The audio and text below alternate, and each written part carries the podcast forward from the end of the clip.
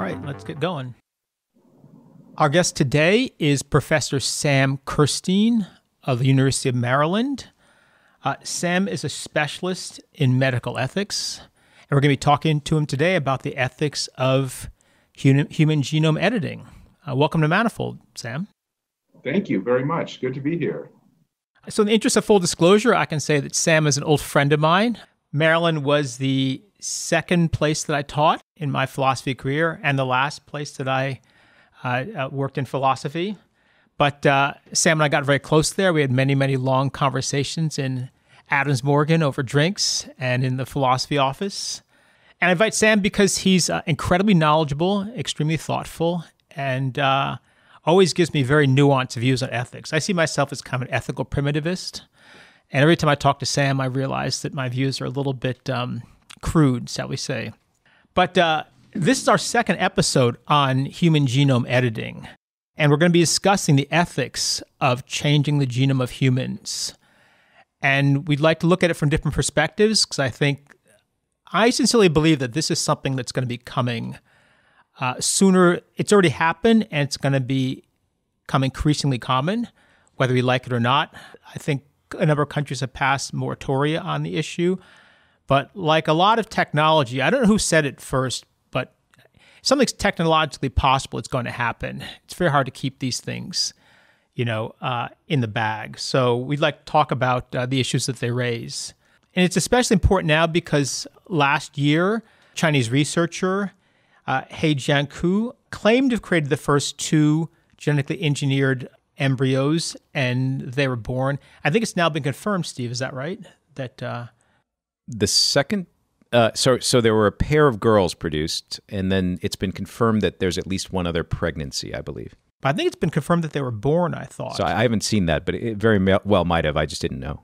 Anyway, the news caused a firestorm around the world. Uh, many scientists denounced what He had done. Uh, the Chinese government arrested him, uh, branded him a renegade who's fired by his university, and nearly everyone expressed horror about it.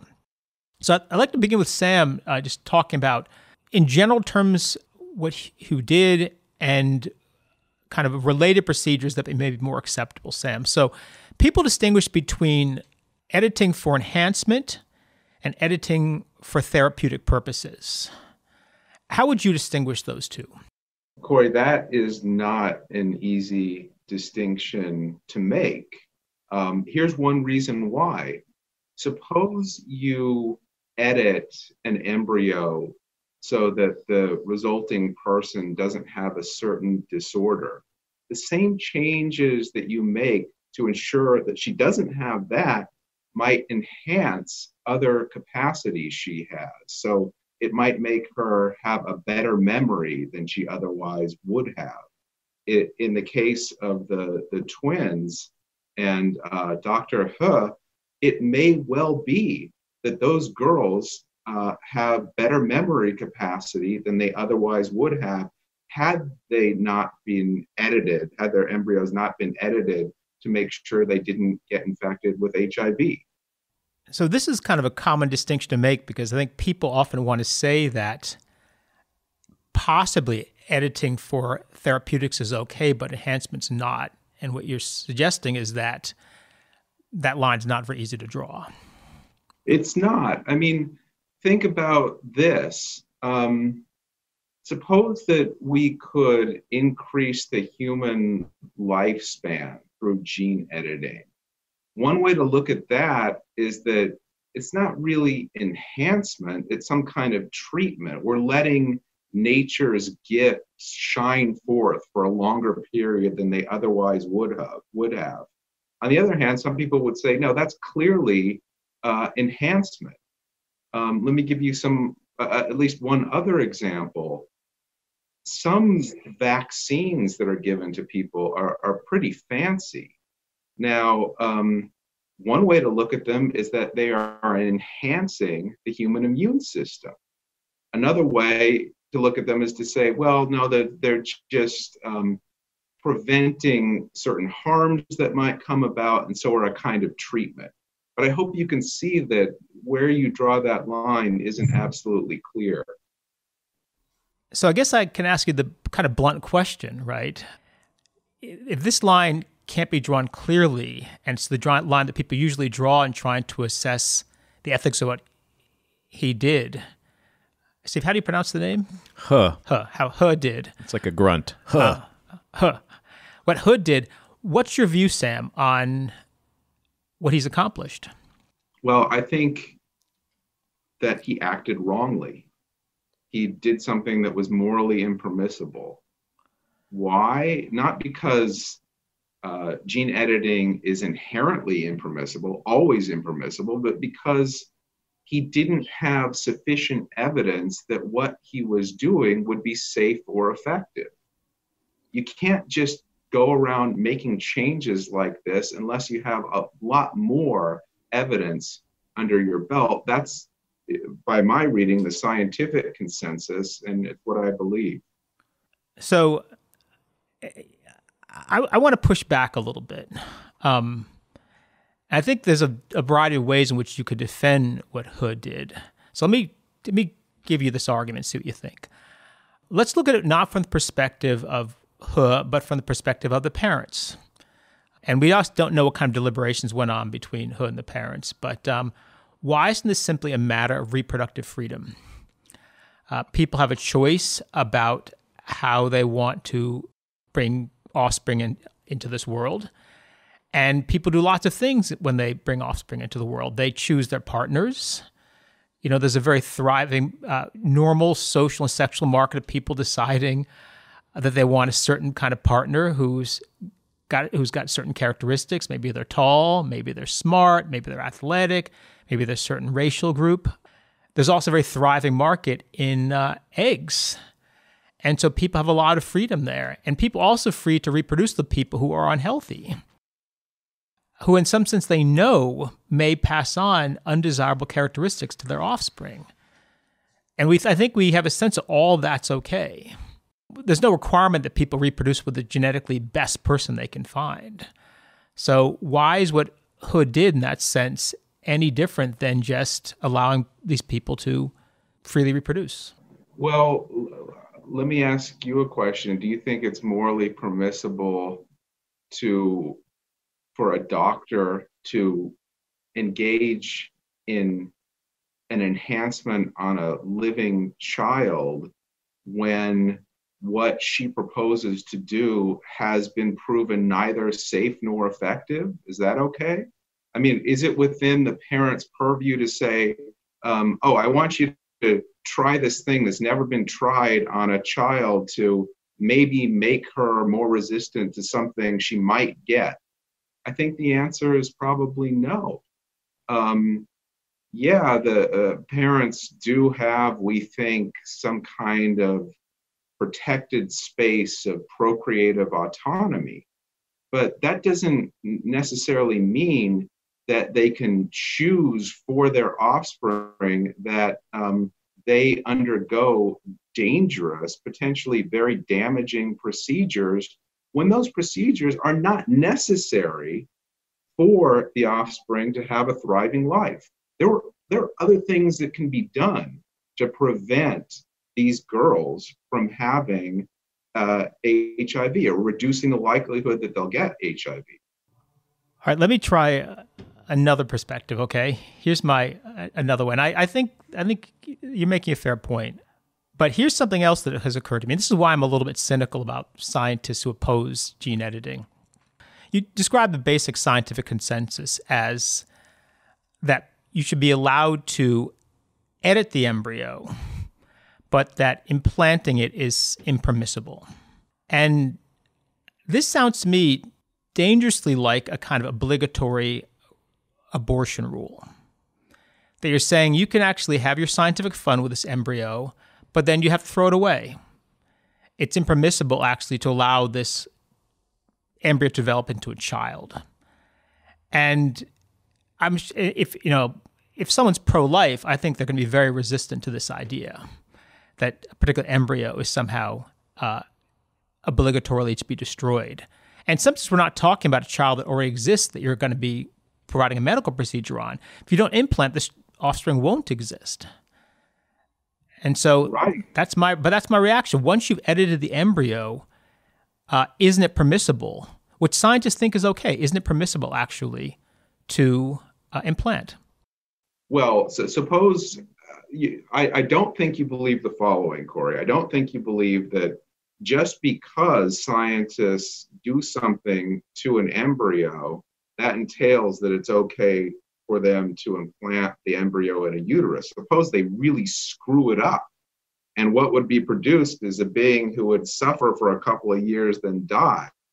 I mean, it's not just the manipulations that would um, make it uh, a right of theirs to implant the embryo and produce a person, right? So you're, you're not saying that. No, I'm not saying that. If you know that the life the embryo is going to lead is going to be a life not worth living, then you probably have reason not to implant.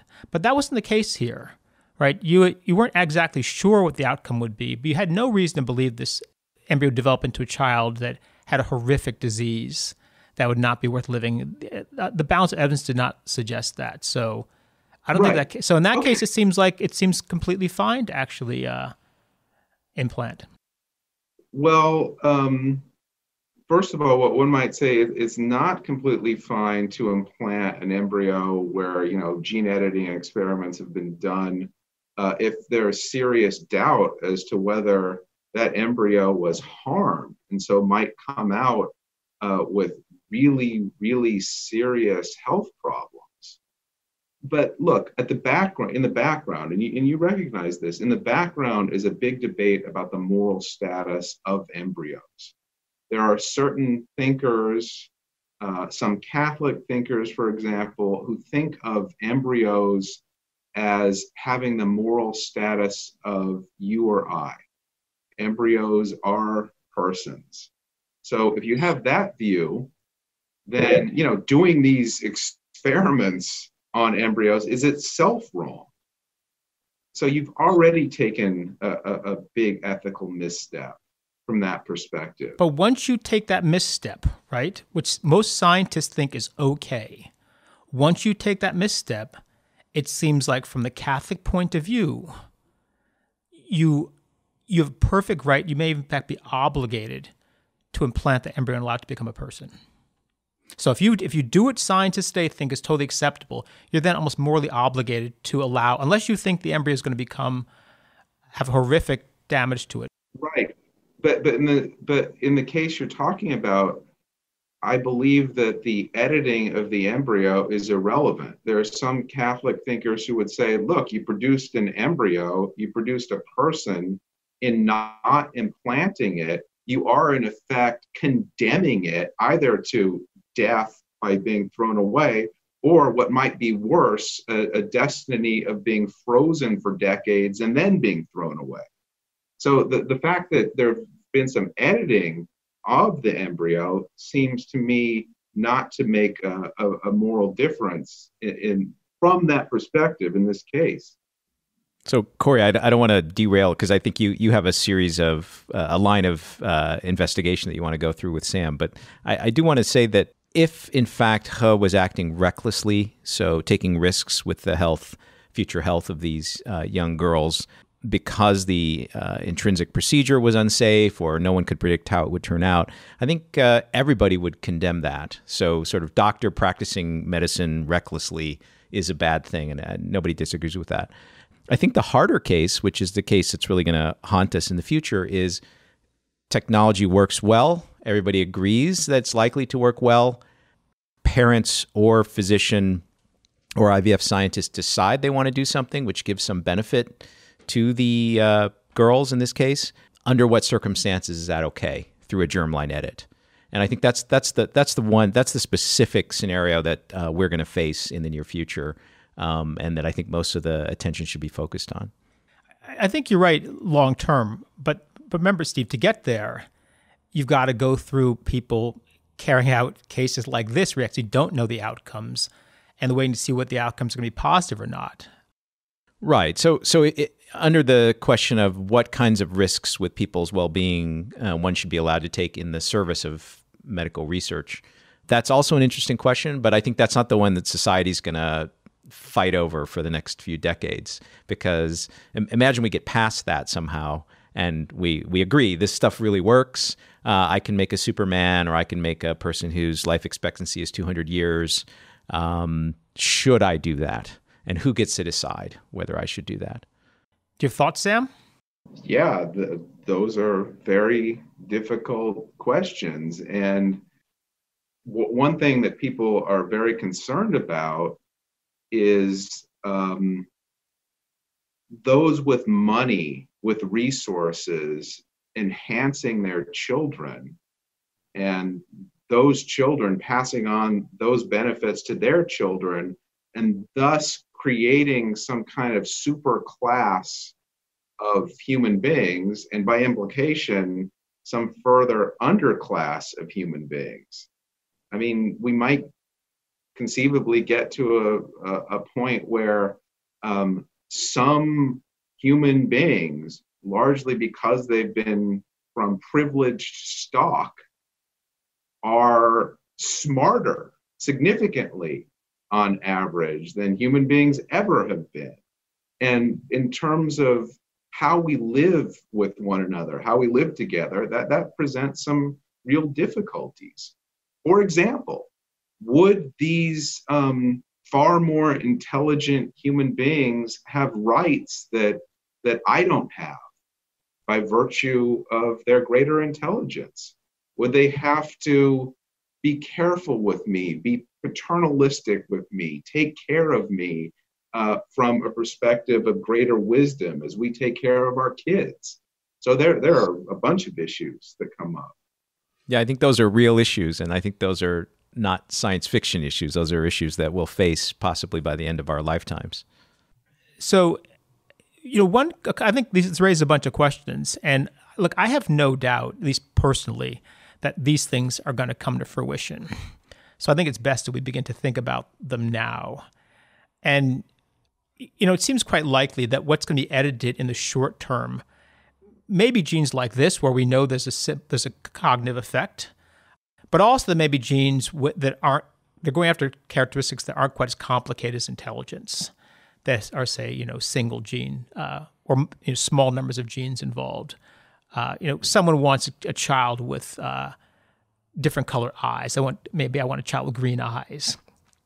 And in that case it seems that you have to balance essentially the desire the value of the characteristic over the risk that it will pose. So, my assumption is early on, you're to have some discussions about whether a characteristic is really, really needed for the child or not. And this is going to come back to the distinction between therapeutic and uh, enhancing. So, if you were to think about characteristics that are probably likely to happen in the near term, I expect to be probably things like immunity to disease those I expect to be the ones we'll be confronted with. And I think they'll probably be the easiest for us to handle. And there it seems like, just like He, I think people think of He as being acting rather recklessly. But in that sense, I think he targeted one that will probably get through fairly early just because it is against a very dangerous disease. So, do, does that change? I mean, given we, the fact we have to get through this period of kind of unclarity, right? It's not clear how you're going to get clear about the outcomes except by running this experiment. Does that change your view of the current state of gene editing, Sam? Well, someone had to be the first test tube baby, right? And there were bioethicists who said, uh, this is terrible. The, the first test tube baby is going to be a disaster. He or she's going to suffer horribly. And that just didn't turn out to be the case. But, but um, the, the point that I think needs to be made here is that at least according to my reading, look, I'm a philosopher, I'm not a scientist. At least according to my reading, there weren't enough experiments done to give a reasonable assurance that the manipulation on these two embryos would be safe or effective. More work just needed to be done. So, so I think that's a point we need to keep in mind. I, I, think what Sam is saying is supported by the fact that the eventual edits that uh, these girls received weren't the desired ones. I think they were slightly off. Again, really? I haven't, I you know, I, I don't know this for sure, but it's been reported that way, and so that does make it seem like He basically didn't have full control over the technique uh, that he wanted to practice. And I think that kind of criticism of, you know, guy attempts to do something involving humans and botches it or maybe was overconfident in the likelihood of success. I think every there's nobody who would defend a doctor or a surgeon or He against those criticisms.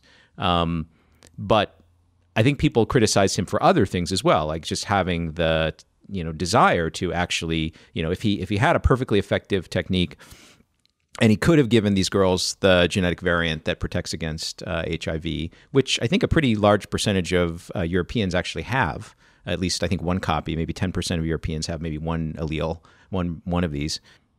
You know, even if he had perfect experimental control over what he was trying to do, still many people would have criticized him uh, and I think that's a that's actually a more interesting discussion to me because nobody's defending him on the reckless charge, recklessness charge. So this is interesting. Early on, people were saying, at least he was reporting that there weren't any off-target effects. You think there's now evidence? So okay, this is something we discussed a little bit in our first podcast on this topic. Um, what I'm about to say is my recollection of what He said at the conference on gene editing in Hong Kong, which took place soon after the news broke.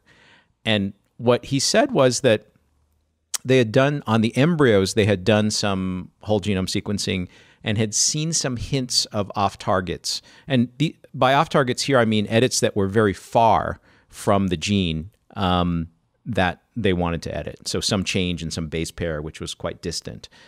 It turns out as far as I understand, those off targets were not realized. There was a possibility of those off targets, and they warned the parents. They actually told the parents, hey, there's some chance of some off targets of that type.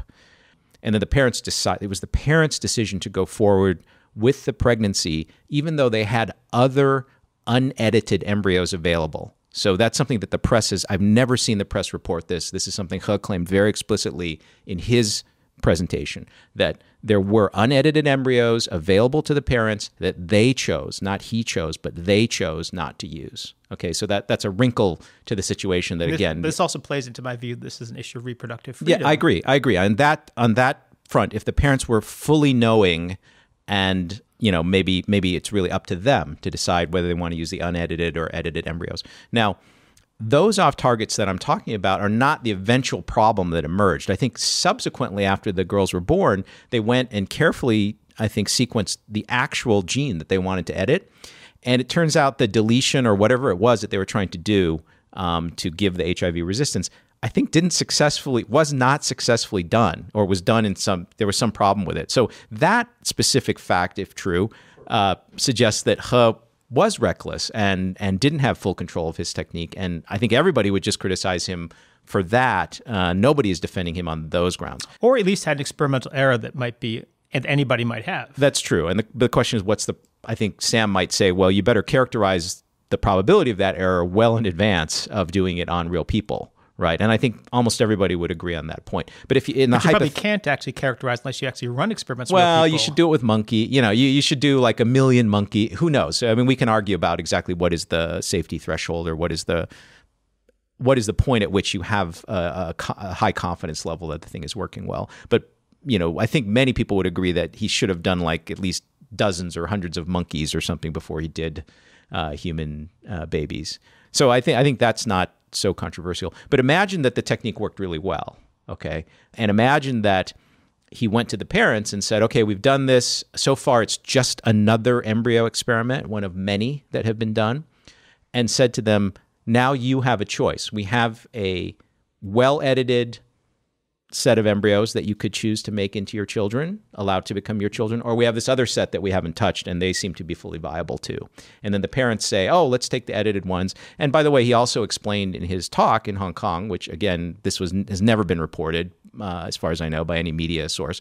He claimed that the parents involved in this were highly educated people and that the process took a long time because they had to do the whole IVF extraction process. And so the parents, by the time they made this decision, were very well educated in the relevant genetic technologies and they were highly educated people and they chose to implant the edited embryos. Again that was something that was as far as i know not reported. So i think that the actual complexion of the moral issue here requires full knowledge of all the facts which i don't even claim to have all the facts here but it's certainly much more complex than what's discussed uh, publicly And by the way, this talk he gave in Hong Kong, it's online. Anybody who, who's interested in this subject, i.e., New York Times reporter, can just go and watch the talk that He gave, and they can they can say, "Oh, I don't believe a word He said. Everything he said in this talk is a lie, and therefore I'm discounting it." But as far as I can tell, even that level of analysis has not been done by people who purport to be informing the public on this issue.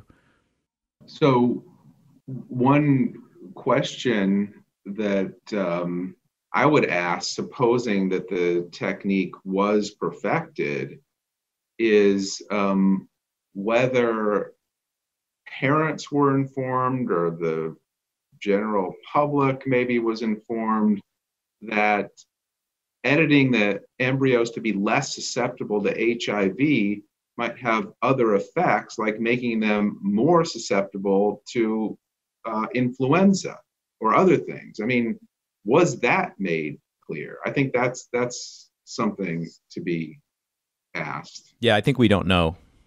And I think that's actually not just a hypothetical, Sam, as I recall. I think there is some evidence that they may be more susceptible to an influenza type disease. I, we have to check on that, but.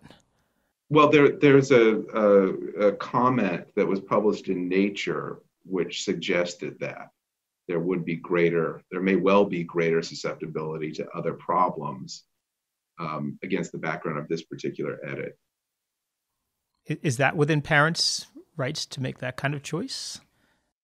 Well, it's it's a good question, right? I mean, uh, that's something I think we're going to have to decide going forward. So, in that scenario where everything works well, and suppose even the science of you know what the costs the positive and negative aspects of having the edit successfully done for that particular girl. Suppose that were really well known. Suppose we we characterize the oh you have 10% higher lifetime risk of this other condition because of the edit, but you have 90% decrease in risk for HIV because of the edit. Um, still, that's a trade off. And then the question is who should make the decision for that trade off? Do the parents have the rights? To have the right to make that decision? Do they have to get the consent of 80% of their fellow countrymen before they are allowed to make that decision? Or is it just their right to make the decision? I think these are all un- unanswered questions. Yeah, I agree with that.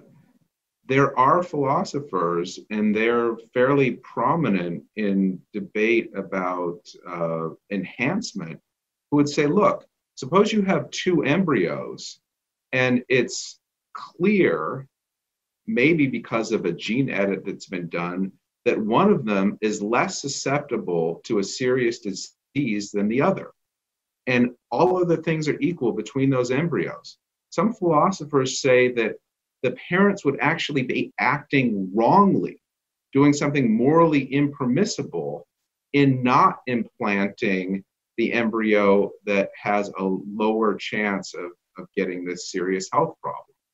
So there is uh, among uh, bioethicists some allegiance to a principle of procreative beneficence, which says something like, of the children you might have, you're morally required to have the ones that are most likely, given present information, uh, to be happy, to have the greatest well being. Let, let me say that I think that uh, those philosophers are in line with basic folk reasoning that humans have been going through for you know millennia. So imagine that you're for most of history humans have been fairly religious, right? So imagine that there are actually gods who can influence what happens in our lives. And imagine that your wife is pregnant. Isn't it evil for you to pray to your God that your daughter will have a higher probability of some sickness rather than to pray to your God that your daughter be born healthy, most humans would recoil at a father making that prayer. And it's very analogous to this question of choosing between two, two embryos, right? And so I think these philosophers uh, are in line with what humans, the way humans have reasoned about this kind of thing for a long time. I think, in the interest of full disclosure, also, Steve should mention that he's involved in a startup, actually, uh, yes, we don't do anything like gene editing, but we do do uh, advanced genetic testing of embryos for IVF clinics. And so this, this is rather close to the kind of thing that we do, in which um, we deliver a report to an IVF physician, and included in that report could be information as to which of the embryos uh, might say, have unusual risk for breast cancer or might have unusual risk for type 1 diabetes. And the predictors are now at the point, um, polygenic predictors, where that kind of risk can be quantified to some degree. And so obviously, we think it's reasonable for the parents to have that information and then make a decision based on that information. Well, um, I, I, actually think that there's another perspective, and it, it's an important one, at least to discuss. And that is that what's most important in a human life isn't necessarily well being. It might be more important, say, just to put it succinctly, to be a good person than to be particularly happy. And um, so, so, someone might say, look, um, what would be wrong with flipping a coin say between an embryo that seems perfectly fine given your testing and one that has a predisposition to asthma. I mean, it might be that the one with a predisposition to asthma will be sensitive to human suffering in a way that the other person wouldn't, and so be better overall. I, I, I just I think that um, it the first point is that it's questionable just to value well-being and not things like being a good person or being a person of good character. And a second point is that I think there is uh, too tight of an association made between even well-being and not having certain disabilities. I mean, who's to say that uh, someone who uh, has asthma is overall less thriving than someone who, who doesn't. This actually comes back to one of your favorite points, Steve, which is that highly successful people are often sociopaths. And thus, people who actually may have these incredibly, you know, developed talents often have just glaring moral blind spots. Yeah, I mean, if you could make the case that there really were a correlation between, say, the person not having type one diabetes, which you know manifests when people are still quite young, um, and being a quote better person, then obviously one should consider that. But in, the absence of that kind of correlation, where you you have a condition which I think everybody agrees is a kind of negative condition to have, um, and little information about any second order consequences of you know not having type 1 diabetes. Uh, it seems like a quite a stretch to say that well okay maybe you're just better off in other ways we can't measure uh, even though you know i think the life expectancy decrease coming from type 1 diabetes is on the order of a decade or something like that. So um, pretty big effect for you to just suddenly invoke some mysterious things to compensate for. Well let me ask you a question um, wouldn't the, the same reasoning you just used have the following implication? Suppose that there are two people who um, have some dire medical problem. Um, unless they're treated, they're going to expire. But um, if the one gets the treatment, she'll go on living 30 years as a paraplegic. If the other gets the treatment, she'll go on living 30 years in full health, and everything else is equal between them. Isn't it an implication an implication of the kind of view that you've defended that we should just save straight away the person who, if saved, would not be a paraplegic? So I, I, think you know that's a, a, kind of basic utilitarian calculus, and which would come to that conclusion. In this case, you have to remember we're not telling the parents what decision to make. We're giving them information and then they make the decision. Uh, and secondly, society is not compelling the parents to receive that information. They are seeking that information out actively. Well, um, they are seeking out that information actively, but are they being told in a measured and careful way what the potential is for life with certain conditions. I mean, I, am very worried that um, in cases where uh, selective abortions are performed, sometimes parents are being given, if only through gesture and tone of voice, the idea that life with a certain disability would be just awful when through adaptation it turns out that it's really not awful at all and that people who have the disabilities uh, thrive to the same degree as people who don't. So, I mean, to take another example, which is already, I mean, much more widespread than, say, IVF or genetic testing in IVF, it's quite common now through something called NIPT to, um, through DNA fragments in a pregnant uh, woman's blood, to determine the effectively Down syndrome status of the baby that she's carrying. And so I think in the US, something like, I think 90% or more of uh, parents who discover such a condition in their uh, the child that's being carried decide to abort it, and so that's a very widespread phenomenon. And so one could criticize this and say um, maybe these parents don't know what they're doing, maybe they don't really understand what life with Down syndrome is like, maybe they should. Uh, I don't know, undergo a mandatory six day intensive course on Down syndrome before they're allowed to make the decision about whether to abort. Um, you know, it, the the issue I think comes down to whether who should make that decision, and then whether the state should intervene in terms of the quote quality of that decision.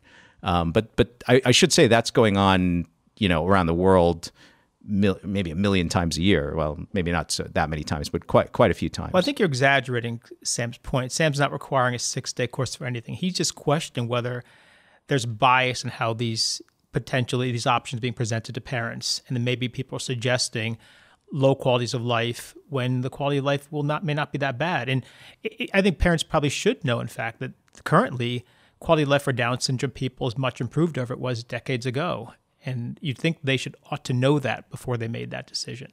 Yeah, I think you could argue that uh, I'm not sure what is exactly is being argued that we should not allow parents to go through NIPT and make a decision, or that we should try to follow best practices in educating them as to the their very decision. least that. Yeah. So I, I don't think anybody would dispute that, right? But on the other hand, you know, in most cases, parents who are undergoing this kind of thing, they have to understand what NIPT is. If they get the bad news, you know, which is about 1% of the time, I imagine those parents are going to think very, very hard about this decision. I mean, they've got a baby on hand. It's in, you know, the mother is pregnant. Um, this is probably not made lightly, this decision. So, in a way, uh, if you say we should engage in best practices, how could I disagree with that? If you say the state should not allow people to use NIPT technology, then I think you're just nuts. Well, I, I, think the, the, the uh, imperative to engage in best practices is somewhat rhetorical. What's at issue is what the best practices are. I mean, um, shouldn't there be a greater emphasis on educating parents, perhaps from the perspectives of people who have uh, these disabilities, what life is like with them? Um, that, that's number one. Number two, I, I really do worry uh, about your your use of the term bad news. I worry that parents who discover that one of their embryos um, has a disposition to asthma might think, oh, that's bad news. We've got to we've got to not implant that embryo, or the fetus has a predisposition to asthma. That's bad news because we need to have the best child we could have. Um, just the term bad news is a bit worrisome to me. It, it's news, and if you really want to be neutral about a decision, you shouldn't call it bad. Well, I think I used the word bad news in the context of a process where I just said 90% of the parents make a certain decision. So I think they do find it to be bad news. Well, maybe 90% of the people make a decision partly because they uh, take cues from their health practitioners that that's the decision that's expected and respected. Are you are you specifically saying that in the case of Down syndrome, or are you talking about some other hypothetical situation? I would say it in the case of Down syndrome, and I would also say it in the case of other. I would guess that in most cases, uh, it isn't the outside pressure that is causing most American parents to make that decision in the face of you know news that their child is likely to have Down syndrome. I, I think that most Americans who make that decision actually have a pretty good idea of what decision they're making. But again, uh, to say that to say that the process could be improved. Educated about what it's like to have Down syndrome or a kid with Down syndrome. I think I think I think if I had the news, I mean, I I have young kids. You have pretty young kids too. I think if I had the news that my child had Down syndrome, I would have made the decision to abort without thinking about it almost at all. I would have assumed almost right off the bat that this is going to be a bad life, that I'd be shackled to the child for for decades, and I don't think. As, I, as, I, as I'm looking back at my decision now, I was having this conversation, I don't think the decision I would have made a couple years ago would have been terribly well informed.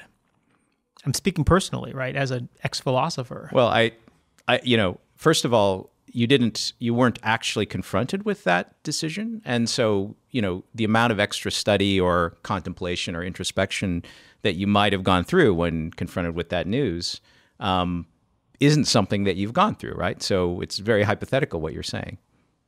Fair point. I mean, an abortion is a serious. I mean, I think an abortion is a serious thing, and so generally, I think people, when confronted with that decision where they have a child, which had they gotten different results from the test, they would have been, honestly, I think, relieved and been anticipating the birth of their lovely child.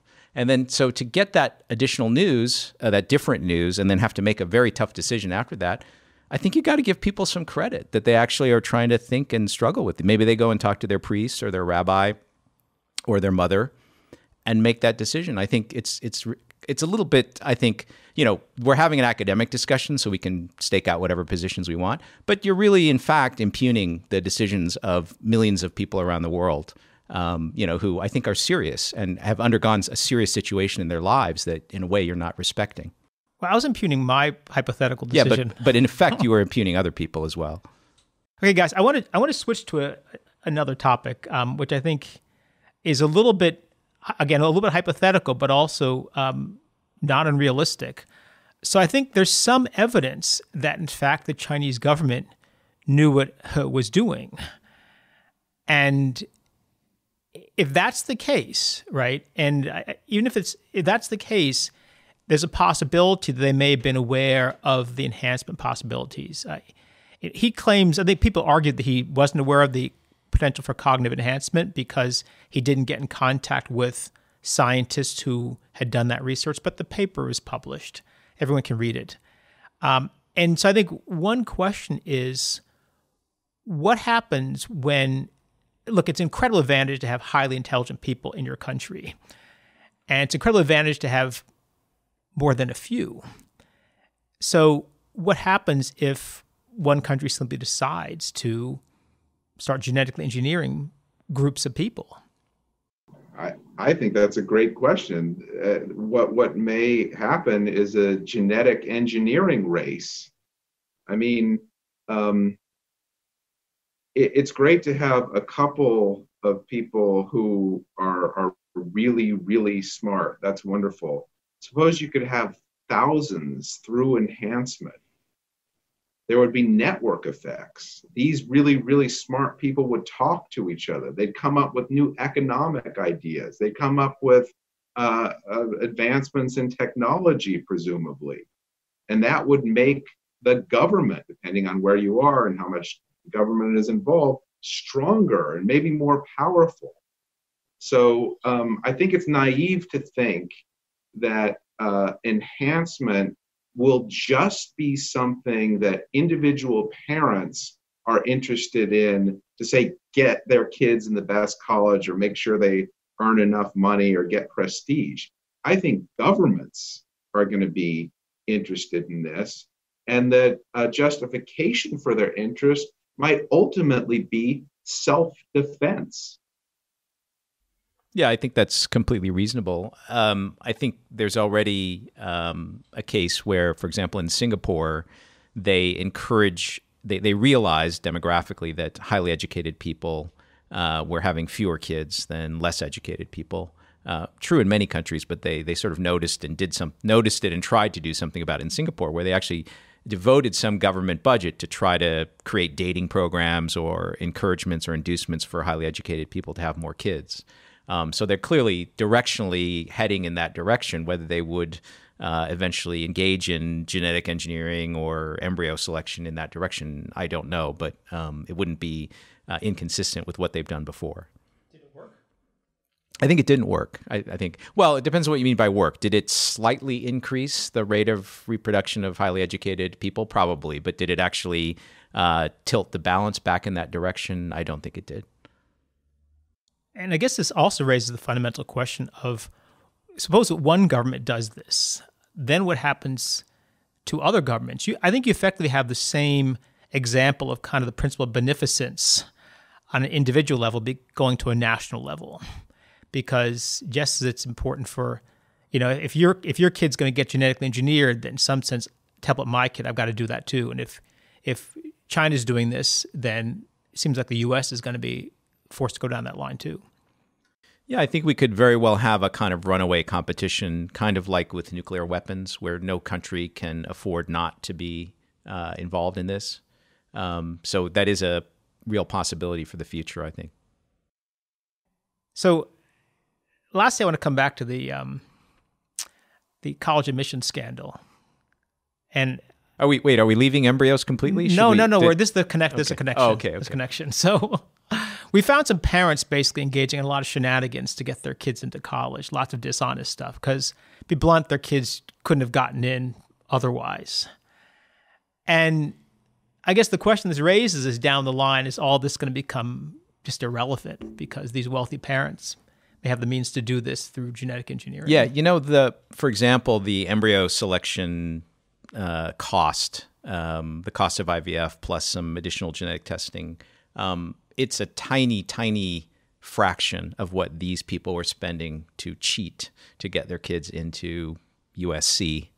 So uh, yes, once the technology is sort of proved safe and effective, um, people with sort of long planning horizons who can sort of think 10, 20 years ahead would probably be better off doing this uh, than bribing a sailing coach or water polo coach at USC. Yeah, I think that, that that's right.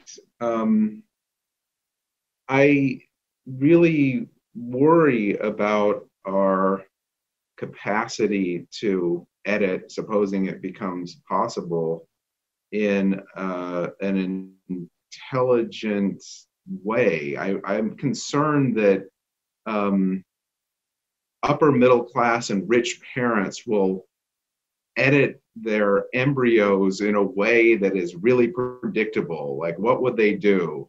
Have kids who are tall, um, who have certain musical ability or quantitative ability, uh, maybe blue eyes. I, I don't know. Um, I, I, wonder what would happen in a, in a free market of editing. Um, would we would we lose something?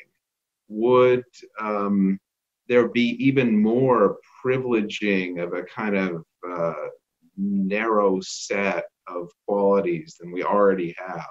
I'm not sure. My prediction is that what will happen in the case of editing and selection is perhaps what you already find in the market for uh, sperm and for eggs, which is you find a preference for precisely those characteristics. And on dating websites. And on dating websites for precisely those characteristics, just kind of put on steroids. Um, I, I think it's easy to paint the dystopian picture, and I'm not saying that dystopian picture won't emerge because people are really pretty maybe short-sighted and and shallow in many ways. So the same families that were trying to get their kids into USC, you can't imagine what kind of edits they would be ordering up from their uh, physician. So, or rather, you, or rather, you can imagine. Sorry. so, are we looking? At, so, we had this discussion uh, last time we talked to uh, um, David uh, Skrbina. Skrbina, yeah, I keep mispronouncing his name. Sorry, David. Um, about a kind of um, runaway technology, right? We we're the people who created this technology, and presumably we have free will, and so to some extent could control it. But you know, I personally have serious doubts about our abilities to do this once something becomes possible. Yeah, for Sam's benefit, this guy, David Skrbina, is a philosopher of technology, and he was a correspondent with the Unabomber for over a decade and they've actually co-published a book together. And so this guy embraces a philosophy in which he believes that technology is not really very controllable by people. It's become its own kind of system interacting with humans that uh, could easily run away in directions which are um, maybe could cause exponent, uh, ex- existential risk to us or just be uh, very unhealthy for the thriving of people. And so, um, in this discussion, I think uh, he would be very strongly against the idea that any of these genetic technologies should be permitted. But I should also say he's against, you know, nuclear energy and combustion engines and cell phones, um, AI as well. So he, he's definitely uh, sort of anti-technology. But we already have gigantic technological development, which has produced climate change right? So um, we can't go back in time and change that. Oh, he he wants to do precisely that. He's he's arguing for a pretty radical point of view. Yeah, like I mean, so Kaczynski was willing to blow people up to you know uh, roll attempt to roll back the clock technologically, and Skrbina argues that we should, after thoughtful consideration, decide to roll ourselves back to an earlier stage of technological development. But what if we can't get ourselves back without, say, for example, engaging in gene editing in order to get us through a period where there are these much higher temperatures and a lot more diseases out there? Yeah, I, I, I can't say. Well, speaking for myself, I wasn't uh, didn't come away as a supporter of his thesis. Maybe Corey did, um, but uh, 12th century has its virtues. Yeah, but uh, um, yeah, some those are some issues that I think are unresolved in his philosophy. But Sam, right. you do bring up the fact that you know there there are arguments for gene editing uh, along the lines that it's going to make us better able to survive in environments we may be facing, such as extremely high temperatures, and so that you know desire to have your kid be able to not pass out. I, I don't know if you guys have ever read any of this, but so Freeman Dyson, the physicist, has written books actually going back 30, 40 years in which he says probably the way humans are going to actually colonize space is by genetically engineering ourselves to be much more tolerant of zero gravity and high radiation and things like this. So he's already advocated for this kind of thing for a long time. Um, and so that's more not the dystopian but utopian view on this kind of technology do either of you think that there's any way to put this back in the bag? I mean, this is going to happen, isn't it? Well, as it's a just as a guy who's actually involved in it, yes, I would say there's there's no turning. I mean, short of the kind of thing the Unabomber wanted, um, I don't think you can turn back the clock. And I think there's even a coordination problem if, say, ten of the leading nations in the world wanted to turn back the clock, they would have a hard time enforcing it on everybody else. Um, so yes, I, I think it's it's as David Skrbina would say, technology out of control in a sense. So, so I know we um you guys pushed back on this early on in our discussion, but I want to come back to the next decade or two, where I think we're going to have to be working out this technology whether we like it or not. So, what are your thoughts? Both of you criticize He for what he did, saying it was kind of reckless and, um, you know, uh, premature. But presumably, if we're going to get to the future that we think has happened, whether we like it or not, uh, people are going to go through stages of doing experiments, and not just on monkeys and not just on mice. There's going to be new genetically engineered kids, and at some point, you, know, you can keep saying it's all going to be unethical until it's finally working, but how are you going to navigate the next two decades? Well, so many decades. I think Sam raised a good example with the early test tube babies. So people were extremely negative and uh, about that. I think possibly irrationally so, but but you know if, if your thought was that the test tube babies were going to not be healthy and suffer a lot, um, uh, then that to me that's a pretty reasonable uh, reason to be against it. But uh, and and so there was a quite a risk for the first few, right? Uh, you didn't know how it was going to turn out. But then once it turned out to be okay, then I think it turns out to be quite a beneficial technology for us. And I think a million test tube babies are born every year now worldwide. Um, we'll probably have a similar period of time with gene editing where for the first few, I don't know if the number is hundreds or thousands of babies that are born through that kind of procedure, we won't quite know exactly whether it's going to turn out well or badly for them. And you may be right, Corey, that there's no avoiding that period of experimentation in order to get to the other side. Yeah, I agree. I agree. So, are we to say that in this kind of gray period, it's just we're in kind of ethical netherland where the stuff's not morally acceptable, it's going to happen anyway, and then as a result of this, these immoral but inevitable experiments, we're eventually going to get to a point where the technology is now solid enough, and then what's done is ethical. No, I, I'm sorry. Go ahead. Steve. Oh, I was just going to say that maybe the three of us could try to think of what the most positive scenario would be that would justify experimentation while the technology is still potentially a little bit shaky, but where the benefit is such that you know maybe the parents have some mutation that they really need to have fixed um, in their child that you can sort of justify that as a as a place where you would allow some experimentation to go forward. In the case of test tube babies, it was these parents have an infertility a fertility problem. They would not be allowed to have kids. Somehow we're allowing them to take a risk with the kid um, in order so that they can become parents.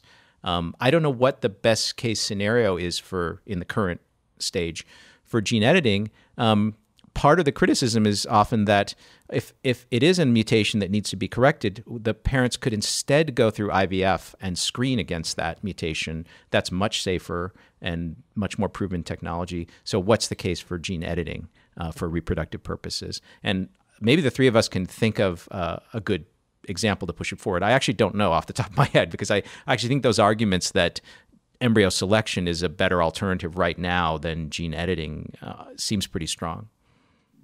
Well, one possibility, I think, is to have a lot of sympathy for parents who both want to be genetically related to their offspring and are both affected by a mutation such that any offspring they would have would have some serious health deficit.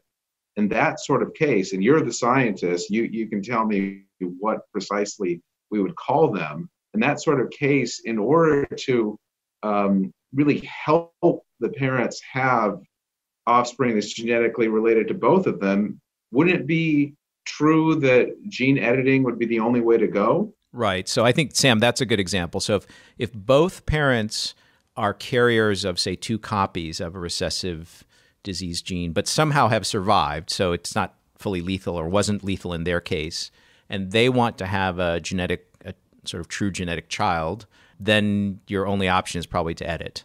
Um, and so that that would probably be the best argument.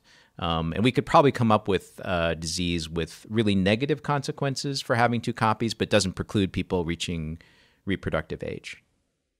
I wonder if there are cases of blindness that are like this, actually, maybe deafness.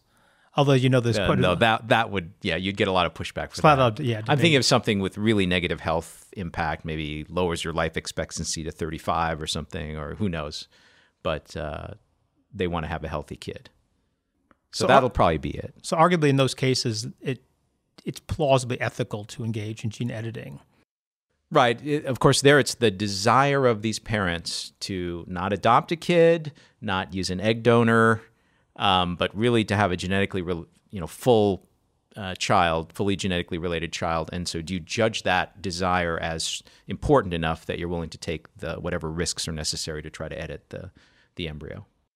I can see people saying, no that that desire i can understand the desire but it's not that important i can see people saying it also doesn't satisfy Corey's desire because those are such special cases, right? This is a very special case of a very specific set of mutations that it maybe doesn't allow you to fully test and perfect the technology because there will be vast parts of the genome um, that in the future, for the crazy sci fi applications, you would want to have some experience editing that might not uh, play a role in these uh, scenarios. So you, I think you want a full blown program where you know to beat the Russians or the Chinese, we have to start experimenting, and we're going to break some eggs. Well, that's you, Steve, not me, actually. but no, look, the genes have have multiple effects, right? And so it's going to be very, very hard in many of the genes that you people might want to edit to actually know what effect they're going to have. I mean, you can see an effect in a mouse and maybe in a monkey, but the effects often become full blown in in the case of people, and you're not going to know that until you edit. So I, I my personal view is that whether you like this technology or not, you're going to go through a period of real kind of moral unclarity where it's kind of the wild west, and paradoxically, uh, this period is going to get you to a point where the science is better understood, and then what was unethical is going to become ethical. That's just my kind of prediction, but. But um, so in this scenario where you, you sort of want widespread, or, you, or you, somehow widespread experimentation is realized, um, can it happen in a non-totalitarian state? Because most parents who don't have this very special problem that we were discussing earlier, where both parents are carry, have two copies of something, um, are most parents going to want to do crazy experimentation on their kid? I mean, unless the government orders it to happen somehow, compels people to do it, maybe it won't be widespread. You know, my guess is that, and again, it's very hard to figure out what you do in their situation. I, am not attracted to doing this, let me say. But, but you think there'll be enough people? I think that... enough people. The, the problem is, I think it'll often go on in kind of corners that aren't very well monitored. So there'll be these experiments that aren't, in fact, not controlled. But over time, and, and who knows, you know, there's a billion people on this planet, and you can get a fairly good sample size, but a very small percentage of them trying this out. But people are going to try this, and the data will emerge in kind of a haphazard fashion. It's it's fairly low barrier to entry stuff. So if you have an IVF clinic, then to be able to edit the embryo, it's not very much additional capex uh, to do that. And they already have generally some kind of sequencing and genotyping capabilities at bigger clinics. So to check the results and things like that. So, for example, I think the amount of money that He had to spend was not large.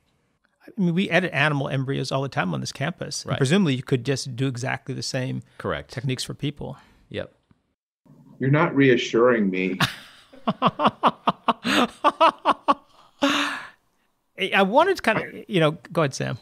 No, go ahead. Um, yeah, look, I don't know how we got into the slightly dystopian corner. I, I find this stuff incredibly unnerving because I, I, find it hard to get away from the dystopian future.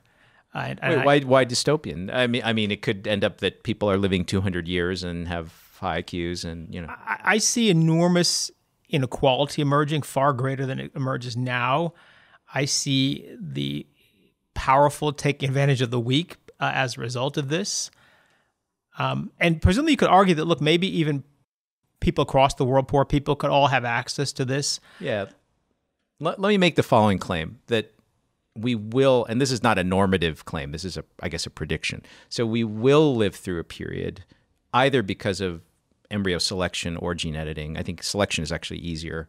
Um, where there is some increased inequality because some affluent people are able to do it and do it in a pretty aggressive way and get, you know, good results. But then you ask uh, if you have a progressive country like uh, a Norway or United Kingdom, which has a national healthcare system, and remember these technologies are technologies are cheap, and we kind of agreed that they can be actually economically beneficial to the society as a whole.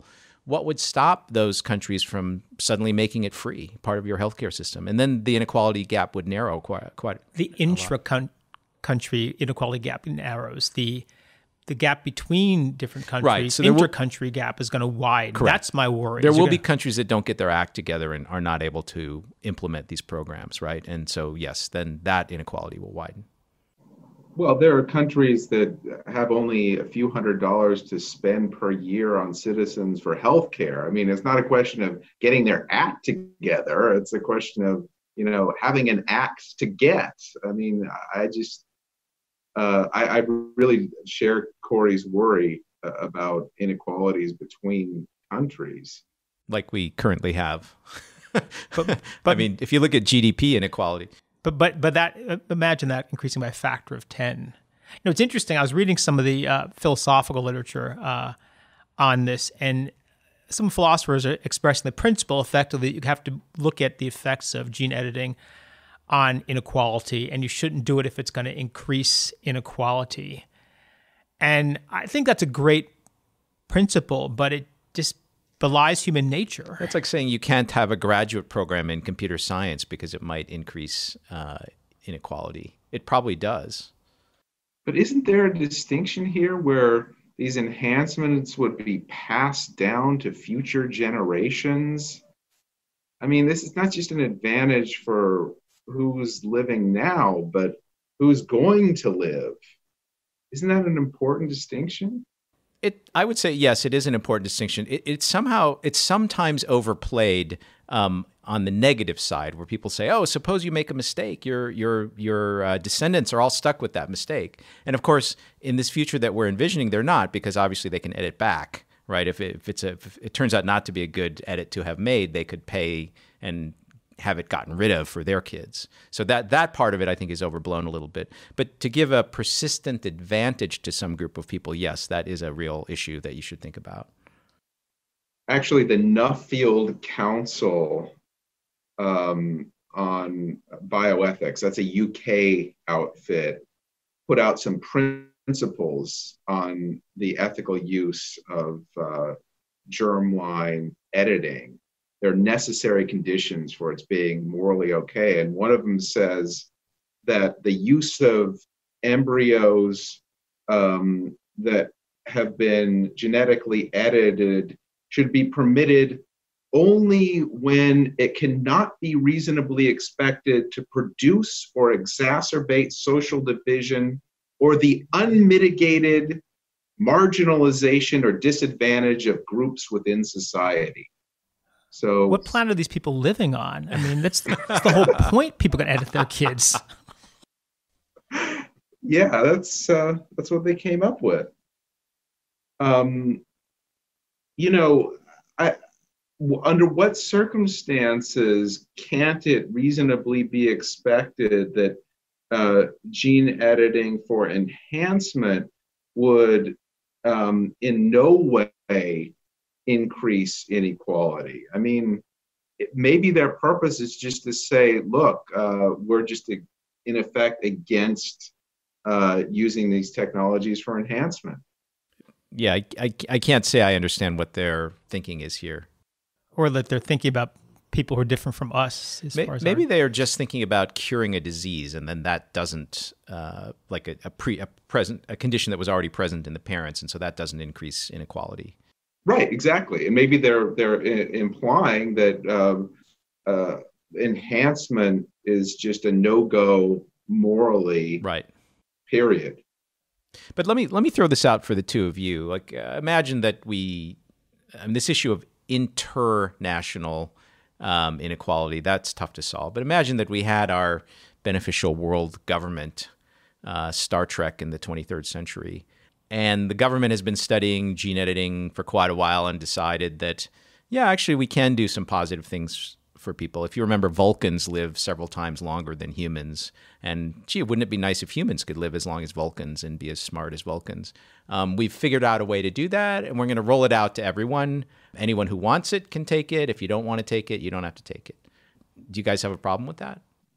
Well, um, there could still be a lot of social inequality depending on what other material factors were involved. I just want to be clear that um, giving this technology to everyone wouldn't in itself solve inequality problems. I mean, if a certain percentage of the population owned 90% of the resources, making everyone live longer wouldn't change that.